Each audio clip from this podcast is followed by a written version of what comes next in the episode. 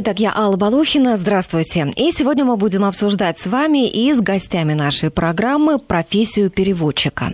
О переводчиках иногда говорят, что они как тени, ведь хороший переводчик на переговорах должен быть незаметен. Ну и когда мы читаем книги, тоже ведь не всегда задумываемся о том, кто их перевел, а ведь перевод должен представлять собой самостоятельное художественное произведение. Ну, во всяком случае, так говорил Борис Пастернак, сам тоже прекрасно переводивший. Сегодня мы узнаем, э, какой язык учить перспективнее, в каком возрасте еще не поздно стать переводчиком, сколько зарабатывают синхронисты и переводчики в кино, трудно ли переводить важные политические переговоры, кто может стать литературным переводчиком, ну и многое другое.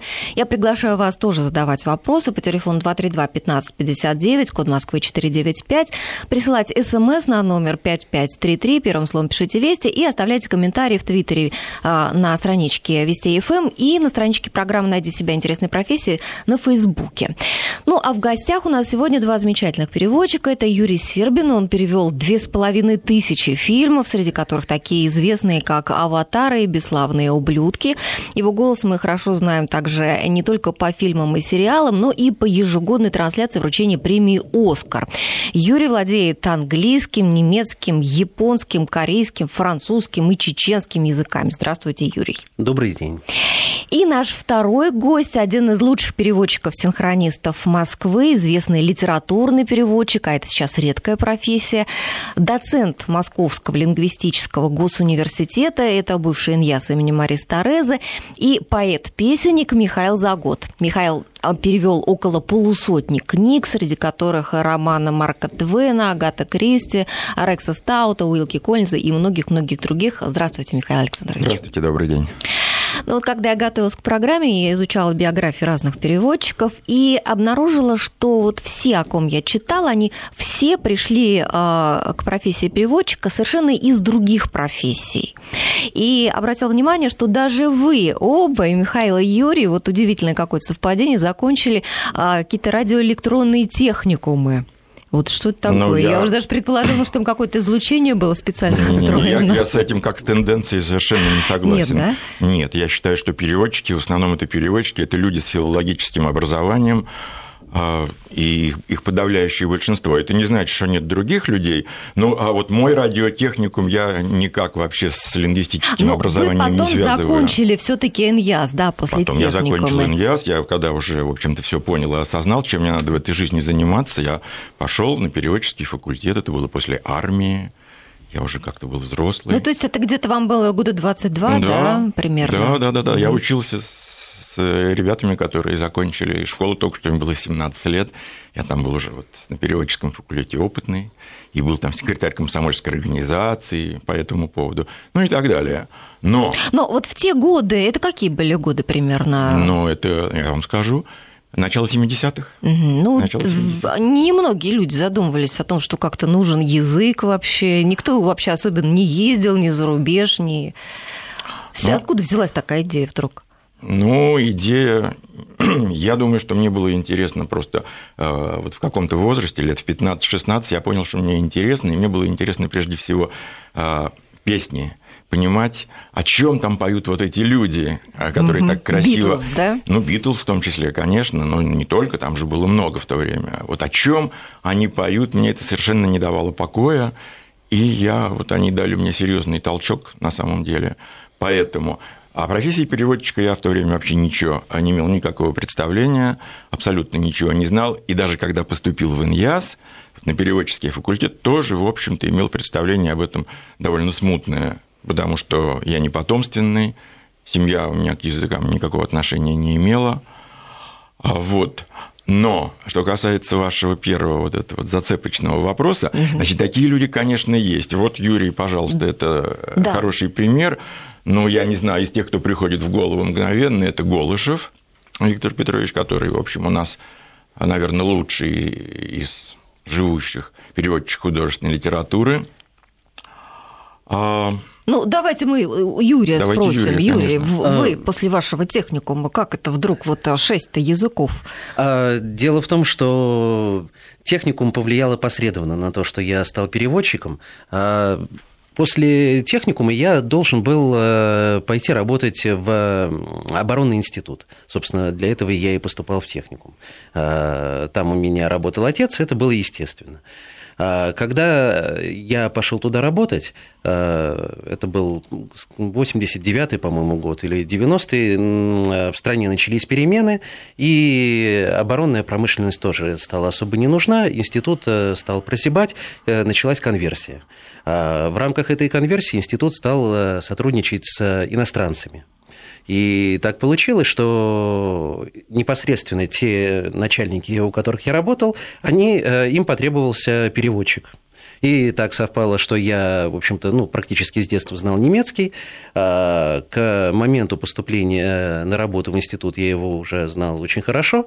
А, я им пригодился, очень, очень пригодился.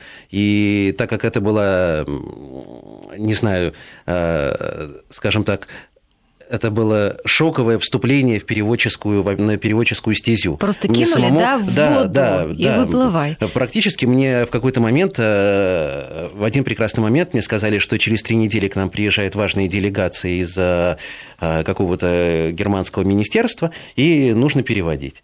До этого я занимался в основном техническими переводами письменными, а а тут, в общем-то, нужно было переводить уже синхронно. И любой переводчик скажет, когда он находится в режиме э, шока, э, когда нужно срочно что-то делать, у него задействуются все его мозговые функции, все интеллектуальные возможности. Адреналин такой, да? Да, адреналин, именно адреналин. И, собственно, так и началось э, первое время я работал синхронистом и, в общем-то, занимался техническими переговорами. Ну, это вообще интересная история, удивительная, наверное, да, потому что, наверное, немногие начинают с того, что они вот начинают свою карьеру с синхронистов, да, да еще и без образования. Ну, а потом остальные этому языки как подтянулись? А, английский я уже к тому времени более-менее знал, а, но я работал только с немецким языком. Английский мне в жизни не был нужен. Через некоторое время а, один из а, работников этого же института а, предложил мне поработать на одну компанию, которая занималась переводами фильмов. Ну, тогда все были видеопираты, это тоже была видеопиратская контора, естественно. Угу. Им уже нужен был английский язык. Я попробовался у них, перевел им несколько фильмов, им понравилось, а это, естественно, в основном был перевод с английского языка, потому что ну, 99,9% ну, да. фильмов это угу. английский. А, так, в общем-то, и пошло. А остальные языки, мне просто интересны языки, и в свободное время э, я пытался как-то с ними знакомиться, изучать. Ну, это такое, как хобби, да, у вас? Да, скажем так, хобби. И приятно то, что хобби совпало в какой-то момент с э, работой. Работа стала хобби все очень органично. Счастливое развитие событий. Да, да. Ну, давайте сейчас мы с вами от а, частного такого, от ваших личных историй перейдем к общему угу. на несколько минут. Я предлагаю послушать сюжет о профессии переводчика у нас есть, и потом мы продолжим нашу беседу. Найди себя. Переводчик. Профессия, которая считалась очень престижной еще лет 30 назад. А сегодня, когда люди массово учат языки и совершенствуется электронный перевод, считается, что эта профессия теряет свою актуальность и перспективность. Однако, как и в любой другой деятельности, высококвалифицированные кадры по-прежнему востребованы. Переводы бывают устные и письменные. Устные, в свою очередь, подразделяются на последовательный и синхронный перевод. В первом случае говорящий на иностранном языке делает паузы, которые заполняются переводом. Для специалистов, занимающихся этой работой, требуется иметь отличную память, поскольку приходится запоминать длинные куски текста. Der grosser König, das schwedischen Königsreich. Интурист хорошо говорит. А что он говорит конкретно? Что? А пес его знает. Надо бы переводчика. Был у нас толмач немчин. Ему переводить он лыка не вяжет. Мы его в кипятке и сварили. Нельзя так с переводчиками обращаться. На больших международных конференциях используется синхронный перевод. Он накладывается поверх речи говорящего и подается слушателям через наушники. Для работы синхронистам требуется специальное оборудование и кабинка.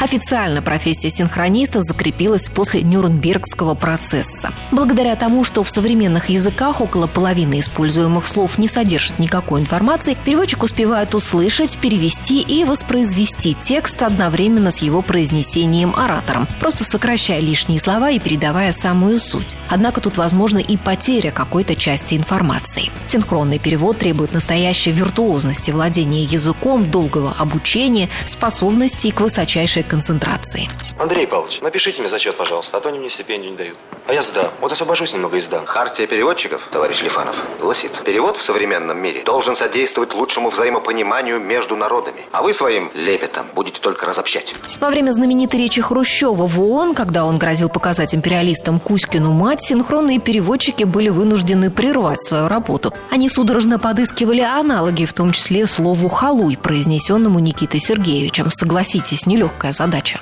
Андрей, там было много новых слов. Да-да, наверное. Я запомнил. Это может быть интересно. Да-да, конечно. Андрей, я алкач. Алкач, алкач. Андрей, а вы ходок. Ходок, я ходок. Хорошо сидим. Письменные переводчики занимаются литературным, техническим, юридическим переводами. И иногда литературный перевод может быть даже лучше оригинала. Говорят, что немцы считают, будто их классические переводы Шекспира лучше оригинала, яснее и даже ярче. Переводчики других стран относят эту оценку к курьезным проявлениям национальной гордости. Впрочем, и у нас говорят, что переводы романов Курта Вонигута, знаменитой Ковалевой Райт лучше, чем текст писателя.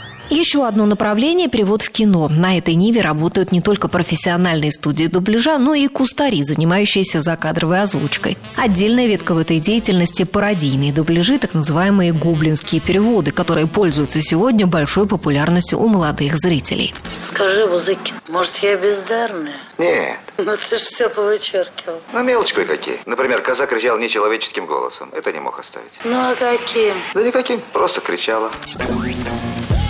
Найди себя.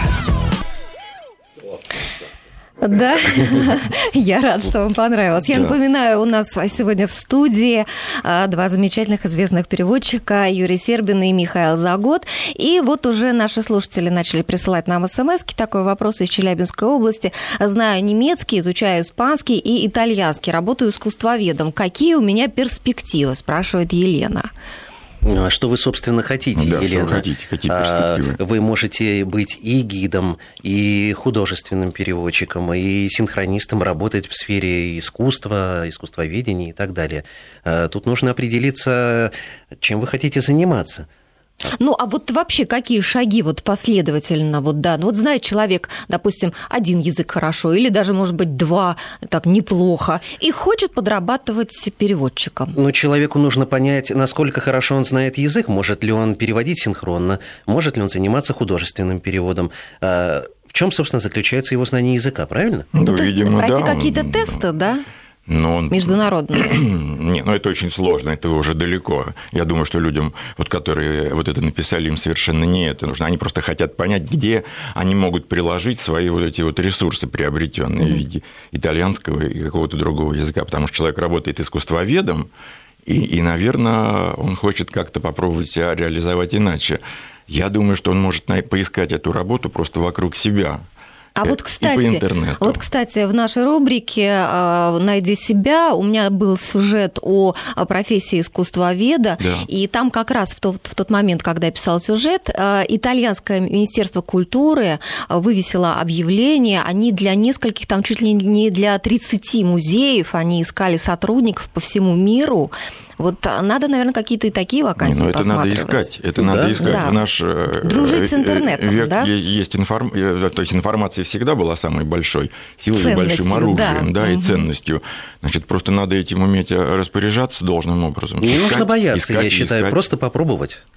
Просто попробовать, не получится один вид перевода, попробовать себя в другом. Ничего страшного. Предлагать себя, да? Конечно, конечно. Поискать в интернете, какие компании вообще э, требуются, где кому переводчик. Да, Ну хорошо, Ну, типа м, этого, вот, да. а, а давайте с самого начала начнем. Вот э, с вопроса, а, с первых шагов, там вопроса образования. Вот я, например, лично в последние годы придерживаюсь такой точки зрения, что ну нету смысла после школы идти поступать вот на какой-то языковой факультет, в языковой вуз. Почему? Да? Потому что сейчас так много людей знают язык, сам по себе язык, а, ну, фактически перестал быть профессией. К этому нужно еще добавить какую-то специальность. Но он не перестал быть профессией, это неправда. Но работы-то не так много. Вот такой вот чистой А, Нет, переводческой. значит, тут э, из этого правильно то, что э, работа переводчика, она в наши дни хороша только на высоком уровне. И это прозвучало в вашей ставке. Вот это да. Это да. То есть ты не можешь себе позволить роскошь ориентироваться на уровень там, ниже среднего или средний. Тогда да, тогда ты будешь испытывать дискомфорт, потому что всякий раз, когда ты куда-то придешь переводить, там окажутся люди, которые знают тему, безусловно, потому что они там работают, и они же знают еще и язык не хуже тебя. Но при этом они не переводчики, а они вот не переводчики, специалисты, да? а просто? специалисты, Мгм. да, поэтому, поэтому, если ты хочешь ориентироваться на перевод, а, значит, ты должен ставить себе сразу же самую высокую планку. И вообще ты должен понимать, что это то, без чего ты не можешь прожить. Вот это твой, это то, что ты любишь делать в Ну, жизни. а как вы думаете, не, э, не будет ли разумно, если, например, э, э, ну, часто ведь и школьники, они и в 17-18 лет, им вообще трудно определиться, да, куда, с чем связать свою Конечно. жизнь, какое направление выбрать. Тогда понятно, что пока люди не определились, ну, и решили пойти поучить языки. Но если, ну, не надежнее ли, допустим, если уже промелькнула какая-то идея по поводу какой-то специальности, пойти вот, допустим, в бакалавриате поучиться там какому-нибудь делу другому, да, какую-то специальность, а потом уже пойти на языки. Ну, Разумеется, надежнее, если тебе это интересно. Если тебе это интересно, если ты понял в 17 лет, что тебе нужно, тогда, конечно, иди а, изучай эту специальность и параллельно осваивай как минимум один иностранный язык. Да, язык можно подцепить уже к конкретной специальности. А Специалисты, переводчики, переводчики профильные, они, э, на них, в общем-то, большой спрос. М, Он больше, чем да, да, технические переводчики? какие-то Там специальные фарма- переводы. Фармацевтика, Переводы юри- во время операций сложных, например. Переводы во время каких-то технических демонстраций. Переводы при строительстве гидроэлектростанции, например. Это очень сложные вещи, и от точности перевода, как правило, зависит... Ну, представьте себе, операцию на сердце вы переводите. В общем-то, это, это тоже а кому важно. переводить ее, эту операцию на сердце-то? А бывает, бывает, Бывает сборные международная команды. команда, да, да, вот, да, ави- да. оперирует. Ну, конечно, врачи иностранцы могут быть. Мгм.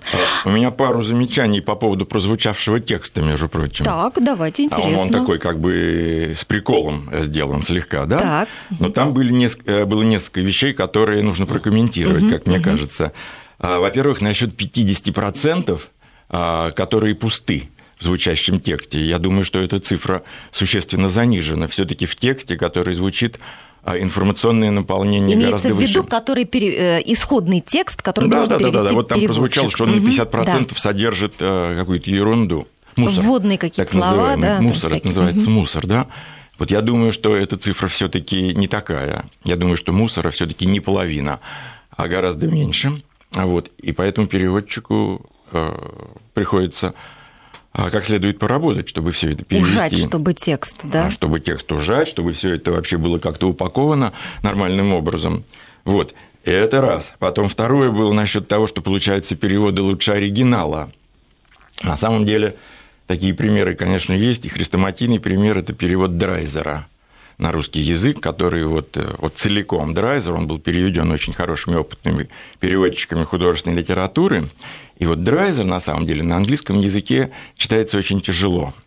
И вот, вот можно сказать, что его действительно сделали русские переводчики, по крайней мере, для, для русского читателя он выглядит совершенно иначе. Давайте. А скажите, а скажите, вот э, сегодня э, языки какие учить перспективнее? Да, ну понятно, что английский язык международного общения всем нужен. Ну а вот, допустим, если человек не переводчик, давайте э, отдельно рассмотрим, да, переводчиков и не переводчиков. Вот для не переводчика какого в компанию к английскому, например, вот язык перспективнее Ну, я выбрать? думаю, что тут ничего особенно не изменилось, потому что есть еще испанский язык, который... То есть вы ставите на второе место испанский? Думаю, что да. Вот. Но появился китайский, появился Да, интерес да. к китайскому языку. Вот. А, а все остальное, как мне кажется, не изменилось. Я не думаю, что наша страна вообще так изолируется, что нам не будут нужны европейские языки, и мы будем все говорить по-китайски. Я, я как-то вот плохо эту перспективу вижу. Ну, а для переводчика, вот для них э, какие языки вот э, перспективнее в том смысле, что легче найти работу? А, Я думаю, что а, это зависит от того, где человек будет работать, в какой сфере. А, в общем-то, как уже было сказано, набор языков не меняется. Набор популярных языков действительно это английский, испанский, китайский, дальше идут французский, немецкий и так далее. Ну, наверное же, очень много таких переводчиков-то с такими с распространенными языками. Конечно, но э, переводчик может столкнуться с такой ситуацией, что когда он придет в какую-то компанию, где он будет работать, и с которой, может быть, он свяжет свою жизнь на многие годы, эта компания работает, допустим, только с португальцами. И тогда ему э, в этой компании будет нужен именно португальский переводчик. И, или ему придется э, перестраиваться с испанского на португальский, или ему просто придется учить португальский с нуля, допустим, или он вообще не сможет работать в этой компании. А, Это очень сильно зависит от того, где переводчик хочет работать. Ну а если он хочет просто стать переводчиком, а потом куда-то пойти работать, то нужно учить именно универсальные языки. Английский, китайский. А не какие-нибудь там редкие. Я вот знаю, например, люди а, учили редкие языки, там вот а, там хинди, например, Ну, а потом просто не могли найти экзотика, работу. это экзотика. Потому что, да, востребованность небольшая, и на те Конечно. места, которые есть, ну, Если туда люди со связями какие-то регулярно, приходят, ну, устраиваются. Ну да, такие языки, как правило, учат с прицелом уже. Человек знает, что, скорее всего, он будет работать... Какое-то место у него уже присмотрено, да? да, да. Или он так настроен работать именно с этим языком, что он поедет в эту страну, Свернет найдет, горы, да, да? да, Да, но, горы. но это же единицы. Ну да. Это У нас есть всех. звонок от слушателя. А, Татьяна с нами на связи. Здравствуйте. А, Добрый день, очень интересный разговор. И вот вы уже начали говорить о языках, которые в перспективе нужно изучать, более востребованы на рынке. Но я хотела бы вот что спросить у меня несколько вопросов. Ну, во-первых, конечно, вот э, на взгляд ваших гостей, какой язык самый сложный и самый простой для обучения? Потом, есть ли какие-то возрастные пределы, когда можно начинать? Дело в том, что Начинать э, учить язык Учить или язык, стать да, да. переводчиком? И, э, Учить язык, ну, например, с нуля, или доработать какие-то школьные знания и в перспективе стать переводчиком. И вот э, насколько большая конкуренция в вашей области, то есть насколько просто или не просто найти себя э, в этой отрасли, Ага. и на какие доходы можно рассчитывать. Ага, вот такие вопросы. И еще хотела отдельно спросить, вот что для ваших гостей в их профессии является, ну, скажем так, вершиной, пиком карьеры. Таня, вы перечислили практически все вопросы, которые я хотела задать э, в течение программы. Спасибо вам большое за звонок. Мы, наверное, сейчас до новостей не на все вопросы успеем от- ответить, да? Ну, давайте, может быть, коротко. Самый легкий и самый, и самый трудный язык в изучении. Ну, я бы к легким отнес, наверное, все-таки романскую группу, типа там испанский, итальянский. Вот эти языки, Соглашусь, все-таки да. они э, объективно э, так устроены, что их легче И изучать. произношение для нас проще, вот это испанское Ну, совсем может простое. быть и так, может Мгм. быть и так. Ну, пожалуй, это. А к сложным, наверное, надо отнести языки с иероглификой, Мгм. то есть китайский, японский. Да, да, да, конечно. Но еще есть э, сложные языки по определению, типа венгерского, где там огромное количество падежей. Которые и- не похожи ни на что. Которые не похожи ни на что. Там даже слово аэропорт звучит как-то вообще там иначе, по-своему. Или Во всех языках это как-то вот что-то около этого, а там и это звучит как-то иначе. А, Когда вот. начинать? Когда вот не поздно начать с нуля учить? А, не поздно. эм, Да, в общем-то, в любом возрасте, но вы должны понимать, что если вы, допустим, в 40-50 лет начнете учить язык, вы его, конечно, выучите, если вы к тому же поступите на курсы и будете практиковаться, но вы просто не найдете работу. Если вы для себя будете учить, то Да в хоть любом когда, возрасте, в любом конечно. возрасте. А если, допустим, человек неплохо знает язык, и вот вдруг в 30 он подумал, вот я мечтаю быть переводчиком, поздно уже. Да нет, а, в общем-то, Смотря куда, поздно. да? Может быть, вот в да. кино, например. Да, да. Или, э, или заниматься художественным переводом, допустим, переводить книги, переводить литературу какую-то. Не обязательно же мотаться за границу или сопровождать э, какие-то делегации или сидеть в кабинке. Мгм. Хорошо. Ну и такой тоже вопрос, вот я с Таней соглашусь, что это очень нам интересно узнать. А, а, во-первых, а какой переводческий труд считается самым высокооплачиваемым? Синхронный перевод. Я так и думала. Синхронный перевод. Мгм. Это- Ну и, наверное, если вот какие-то есть касты у, син- у переводчиков, да, то вот синхронисты это самая такая высшая каста. Ну, скорее всего, да. Скорее всего, так. А попроще и менее такой вот э, прибыльный труд переводческий это что? Ну, Но последовательный перевод есть, наверное, а, на специальные темы, на специальные темы, когда идут какие-то серьезные переговоры, но они идут в последовательном режиме. Последовательно. Ну, это тоже котируется. Это тоже котируется. Ну, дальше много интересных вещей. Ну, киноперевод, художественный перевод, в конце угу. концов. Ну, художественный перевод – это особая история. Ну, мы вернемся к обсуждению после новостей. Я напоминаю, 232-1559, телефон прямого эфира, задавайте свои вопросы. С Аллой Волохиной. Я напоминаю, сегодня с нами в студии известные переводчики Юрий Сербин, переводчик кино, на его счету две с половиной тысячи фильмов, и переводчик-синхронист, литературный переводчик и преподаватель Михаил Загод. Ну, а с нами сейчас на связи по телефону ваш коллега, господа, молодой а, переводчик из молодого поколения, но уже известный любителям а, авторского перевода и сам выступающий тоже как актер и как режиссер дубляжа Денис Строев. Денис, здравствуйте. Приветствую. Добрый день. Я знаю, что вы начинали с перевода видеоигр или вот каких-то игр в интернете. А расскажите, пожалуйста, а вообще можно ли на этом заработать? И вот какая тут специфика переводческая? А, да, разумеется, на этом можно заработать, потому что порой начинающие ребята, которые сколачивают команды и переводят игры, они а, потом уходят в официальную а, лигу, скажем так. Угу. Набираются потому опыта, что... да, здесь какого-то? Да, разумеется. Более того, сами разработчики заинтересованы в переводе их продукта на какой-либо язык. Например, а, есть такая штука, как Steam, uh-huh. вот, и в ней малоизвестные разработчики выкладывают свои а, какие-то а, игры, основ, а, ориентированные на небольшую аудиторию. И ребята, которые переводят игры, э, дан, данные игры, они вполне могут выходить на официальный уровень, продавая данный перевод разработчикам. Или отдавая бесплатно по-разному. Но он становится официальным, спокойно, абсолютно. Угу.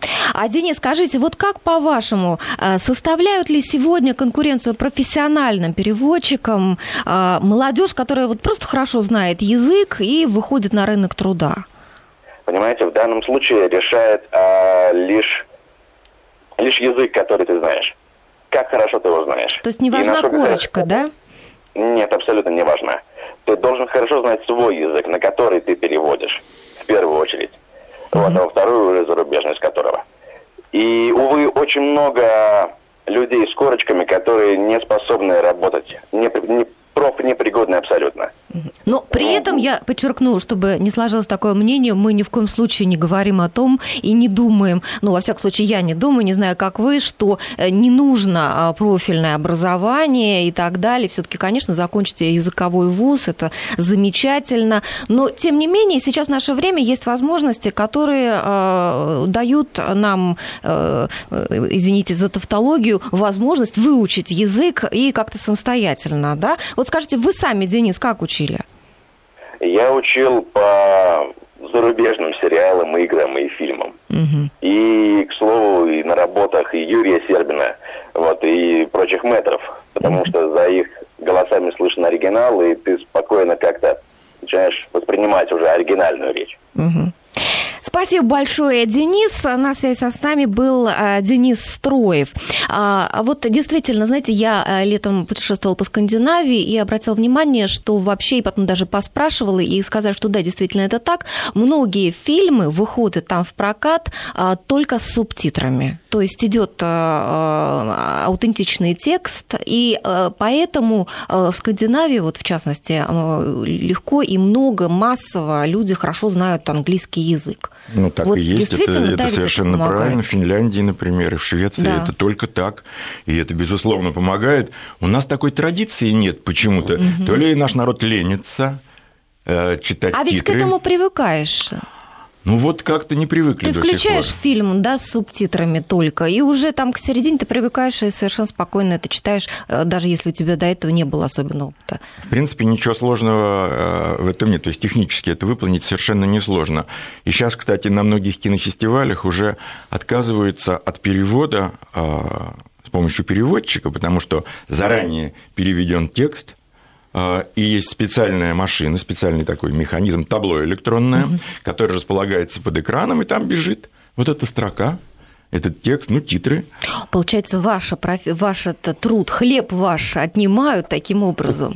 Но, э, нет, Но вы все-таки поддерживаете. Тот хлеб, о котором вы говорите, его отняли уже достаточно давно. Я имею в виду синхронный перевод кино. Его давно вот в том виде, э, ну, в каком он был, когда вот я этим занимался, его уже давно в таком виде нет. Переводчик, вот Юрий сидит, он переводит письменно текст, а потом приходят актеры, берут вот то, что но, Юрий перевел. Но Юрий ведь и сам озвучивает. Но да, это ведь авторский очень, перевод, да, это, да, не, да, это другое. Это да. совсем другая история. Ведь масса сейчас сериалов иностранных. Ну, вы знаете, я хочу сейчас, чтобы мы с вами немножечко прервали и э, наш разговор, и выслушали, э, дозвонился до нас вот Олег, наш слушатель. Здравствуйте. Да, добрый, доброе утро, Мгм. уважаемые гости и ведущие. Спасибо, очень интересная передача, очень интересная тема. И вам А, спасибо. я, да, я, я выпускник а, лингвистического университета, Нижегородского государственного лингвистического университета имени Мгм. Лобачевского. А, имени Добролюбова, извините. Добролюбов, А, да. Добролюбова, 2008, 2008 Так, года, да. ближе к делу. Время идет. Да, Мгм. у, у меня, у меня комментарий, на самом деле, вопрос. Комментарий, я действительно согласен с тем утверждением, что сейчас очень сложно действительно применить язык как таковой а, в современном мире, только используя его в работе, потому что одна из ошибок, которую, может быть, совершил я и мои однокурсники, это то, что мы углубленно занимались языком и не занимались какой-то дополнительной специальностью Вот так, как. чтобы Мгм. использовать ее в работе.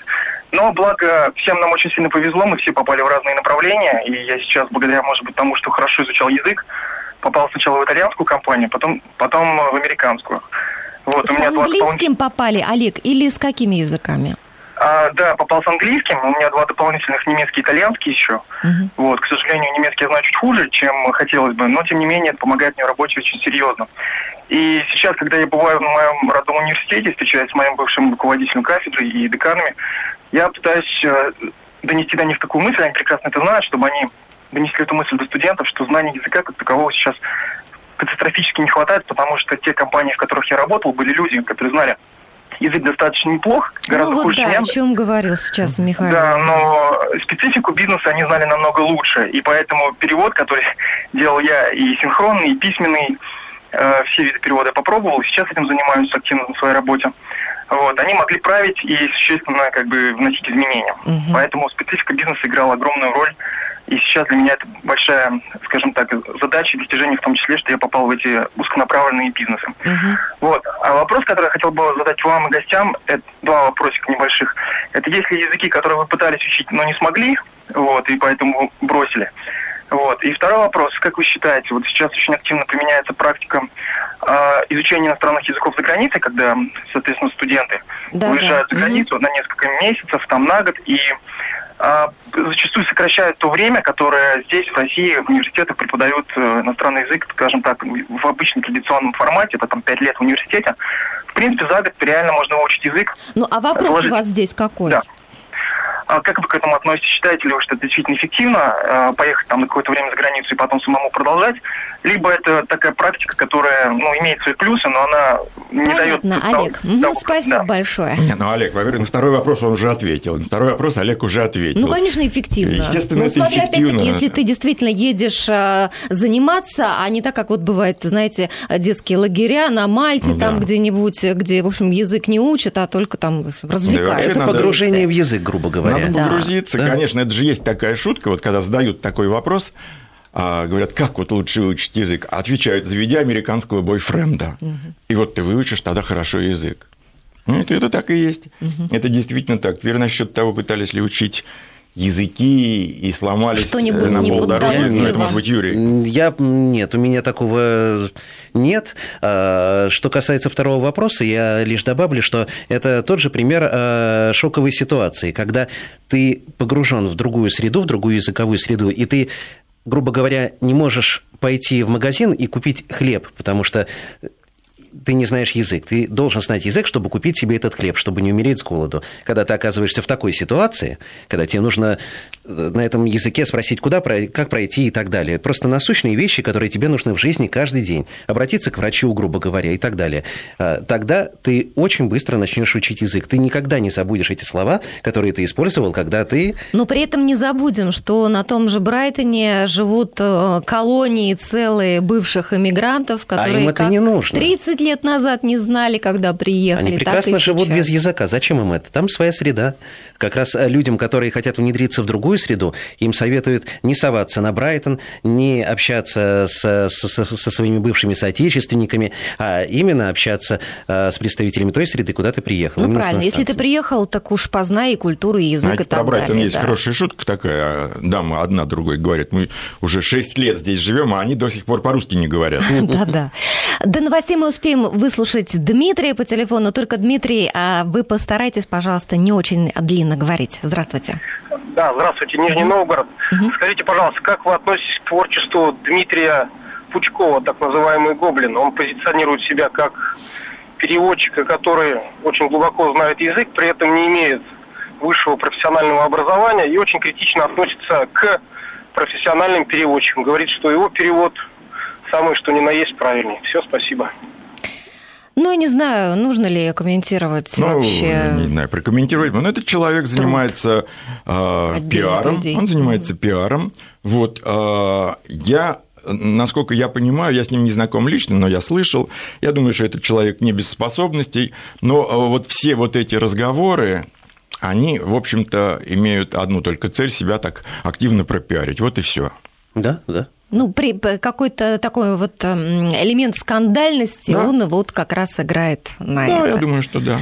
Ну хорошо, мы продолжим разговор после новостей. 232-1559, телефон прямого эфира. Также присылайте свои вопросы на номер 5533. Первым словом пишите «Вести». Это наш смс-портал. Ну, также можете в Твиттере и на Фейсбуке оставлять тоже свои вопросы и комментарии. С Аллой Волохиной. У нас на связи Андрей. Давайте дадим ему слово. Здравствуйте, говорите, пожалуйста. Андрей сорвался, не дождался совсем немножечко. Ну, может быть, перезвоните нам. А пока я посчитаю очень много э, вопросов на СМС-портале. Вот несколько вопросов про художественный перевод.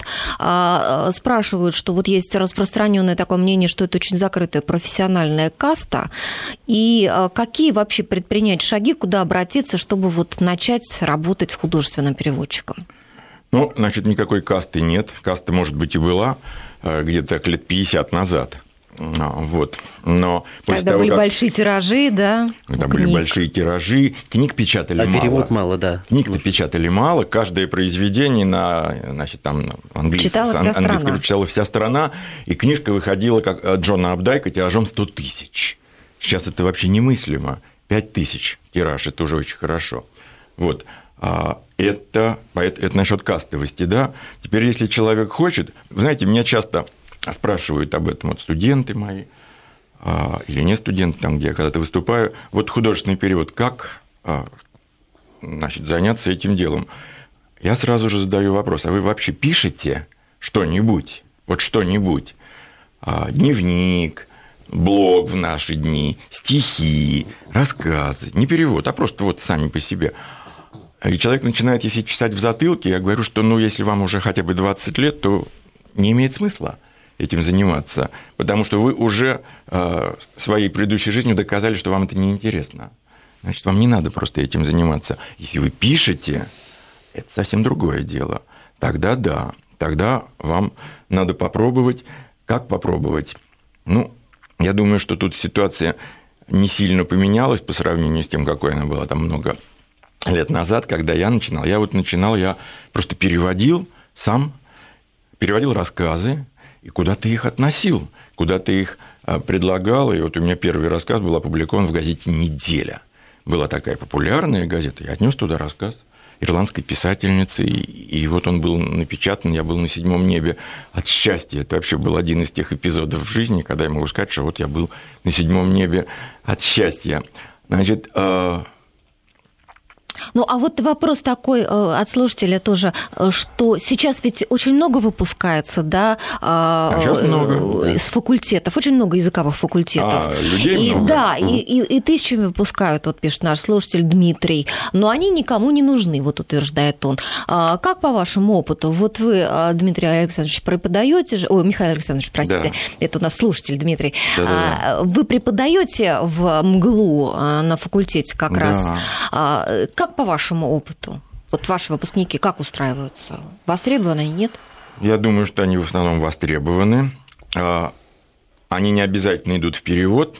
то, о чем мы вот только что говорили, они прекрасно понимают. Они к концу пятого курса уже это прекрасно эту ситуацию знают, они ее просекли, и они а, смотрят по сторонам. Они смотрят по сторонам, и очень многие выбирают какую-то профессию, и у них в хорошем состоянии язык они востребованы. Ну, то есть они еще потом где-то доучиваются уже какой-то специальности? Нет, вовсе не обязательно. А, специальность они получают прямо в университете. Там у нас есть и экономика, и право, и журналистика, и, и что-то там еще.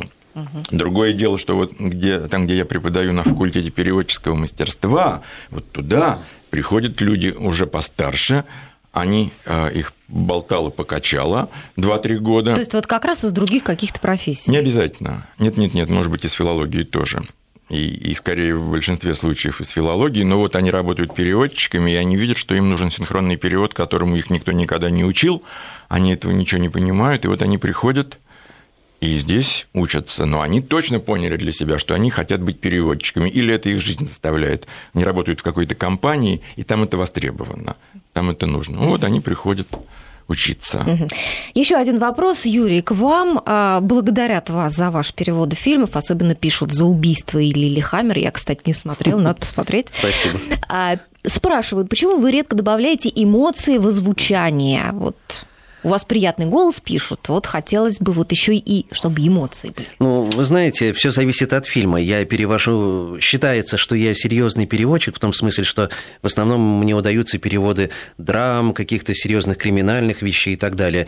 Но когда я перевожу комедии или мультипликацию, я добавляю эмоции. Это зависит от фильма. А тут очень важно не переиграть, понимаете? Переводчик, а, когда он занимается авторским переводом или когда просто выполняется закадровый перевод, он должен восприниматься играться подсознанием, он должен звучать на фоне. Он не, не должен перетягивать, да? не, не должен перетягивать вот. на себя внимание вообще. Он э, не должен быть шоуменом, он э, должен э, подчеркивать тонко какие-то эмоции, не быть слишком скучным, если фильм веселый, и наоборот, не быть слишком веселым, если фильм серьезный и однотонный. Тут, в общем-то, нужно гармонировать с настроением фильма.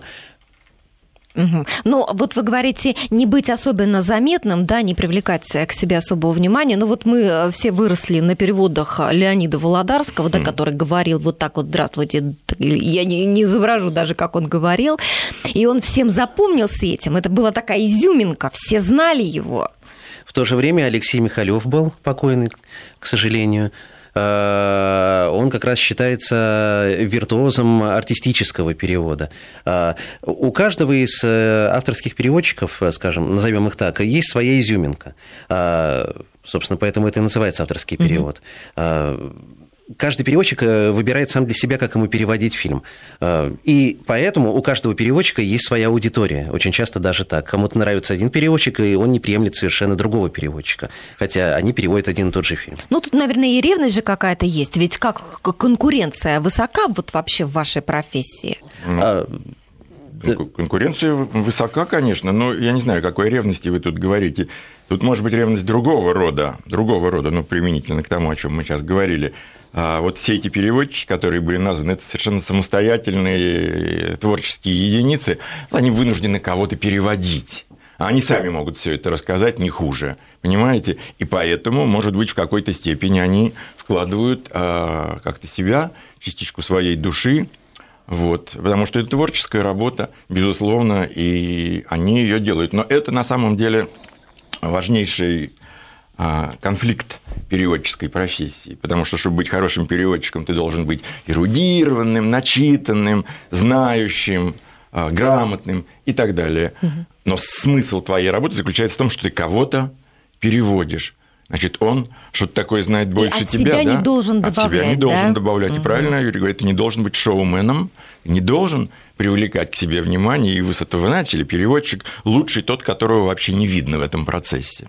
Угу. Это аксиома. С нами на связи Андрей. Здравствуйте. А, здравствуйте. Угу. Я хотел задать вопрос, а, как научиться читать по-английски.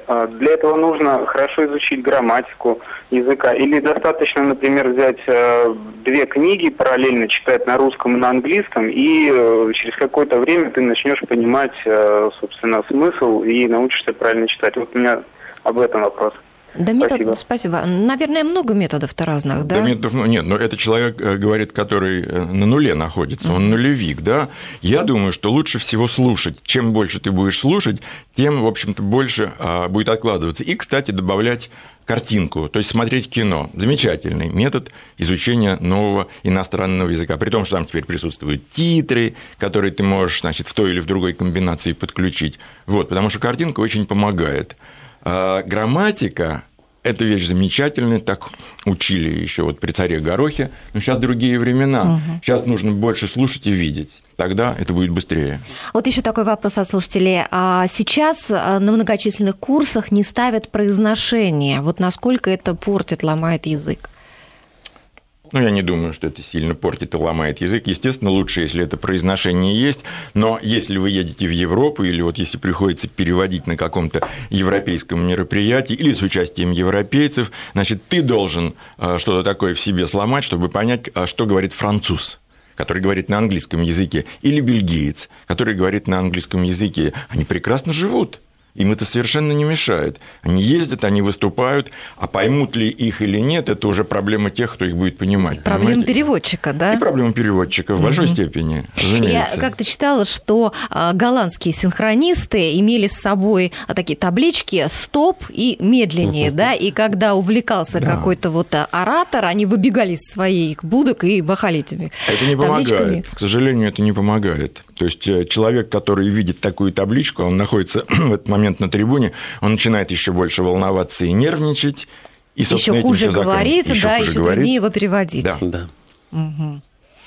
А, как вы считаете, вот э, для переводчиков, вот я слышала, так мы до эфира с вами говорили, вы говорили о том, что очень важно переводчикам сохранять хорошие отношения с коллегами, что у вас вот особая такая специфика профессии, вот в чем она? А, э, хорошие отношения очень помогают, потому Везде, что... конечно, полезно сохранять хорошие отношения с коллегами, да, но у вас это еще как-то завязано на то, что, наверное, один другому может помочь э, с работой. Да, да? Вы конечно, должно быть взаимопонимание, можно подстраховать друг друга. Э, всякое же бывает в жизни, и переводчик может вдруг заболеть случайно или не, смочь, не смочь куда-то поехать. Конечно же, если у тебя хорошие отношения с переводчиками, и очень, это очень помогает.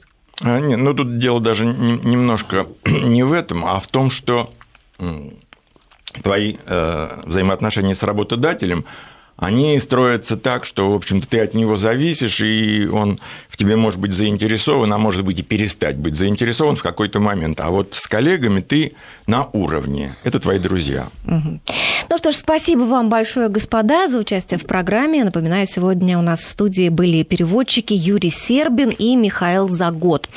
В следующее воскресенье, 10 мая, программа «Найди себя» в эфире не будет из-за праздников. Встретимся с вами 17 мая. И в ближайших планах программы мы будем говорить о работе в метро, в детских лагерях и школах, о профессии ювелира и гемолога, специалиста по драгоценным камням и о дипломатах.